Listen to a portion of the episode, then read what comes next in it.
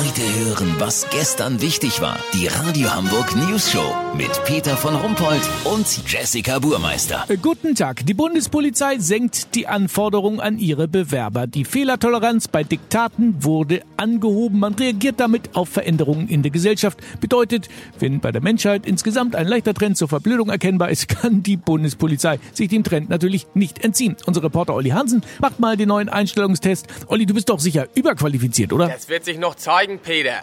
Also ich bin zumindest froh, dass beim Fitnesstest die Liegestütze und der Weitsprung wegfallen. Das auch noch. Naja, das ist doch auch vollkommen sinnlos. Oder hast du schon mal einen Polizisten gesehen, der einen Verbrecher im Weitsprung verfolgt? Das sind doch keine Kängurus, weißt wie ich mein? Aber Olli, da geht's doch eher um die allgemeine Fitness. Die wird ja auch getestet.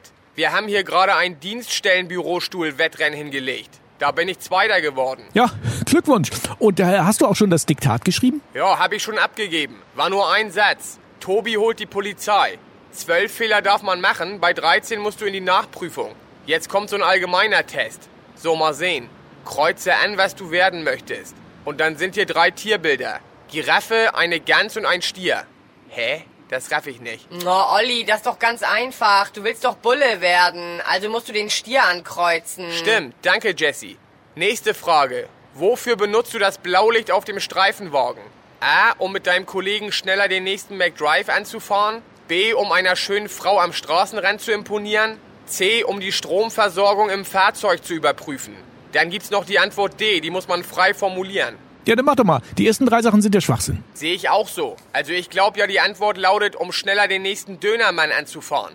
Weil ich sehe nämlich viel mehr Peterwagen beim Dönermann als bei McDonalds. Wobei bei uns an der Krokoase stehen die auch oft. Mist, das ist ja doch noch ganz schön knifflig. Egal, ich trau mich was. Ich sag Döner. Peter, ich warte jetzt hier noch auf die Ergebnisse vom Diktat und vom Sackhüpfen.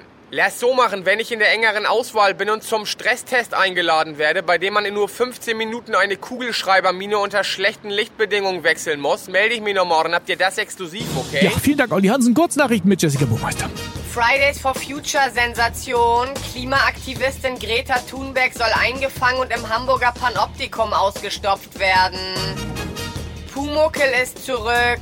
Der Bayerische Rundfunk zeigt alle 52 Folgen mit dem rothaarigen Kobold aus den 80ern in der Wiederholung.